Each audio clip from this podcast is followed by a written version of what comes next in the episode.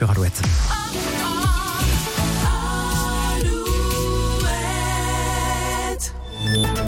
Alouette. Les infos. Avec Fabienne Lacroix, bonjour. Bonjour Julien, bonjour à tous. Brouillard persistant cet après-midi dans le Limousin. Oui, et des éclaircies en revanche au nord de la Loire. On en profite hein, car la pluie reviendra demain par la pointe bretonne. Euh, Par ailleurs, notez qu'un arrêté de catastrophe naturelle a été publié pour cinq communes du Morbihan après le passage fin octobre de la tempête Céline. Il s'agit des communes de Vannes, Lorient, Hennebon, Port-Louis et Sarzeau. L'arrêté a été publié vendredi dernier au journal officiel. Les sinistrés ont donc jusqu'au 23 mars pour se rapprocher de leur assureur. Autre arrêté publié aujourd'hui, celui qui interdit désormais les dénominations steak, jambon ou encore escalope pour les produits à base de protéines végétales. Ces termes seront dorénavant réservés aux produits animaliers comme le réclamaient depuis longtemps les acteurs de la filière animale.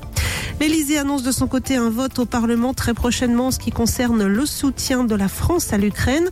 Hier, Emmanuel Macron n'avait pas exclu l'envoi de troupes au sol en Ukraine, même si pour le moment il n'y a pas de consensus européen sur le sujet.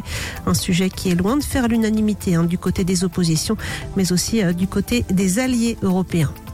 La consommation de gaz à son plus bas niveau en France. Les efforts de sobriété conjugués à des températures plus douces ont fait chuter de plus de 11% la consommation de gaz l'an dernier dans le pays.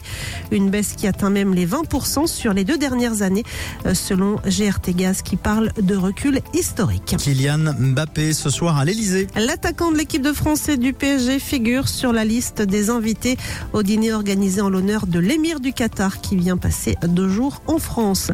Sur le terrain, toujours en foot, deux matchs en retard ce soir dans le championnat de national. Le Mans joue à Villefranche-Beaujolais et Orléans accueille Sochaux.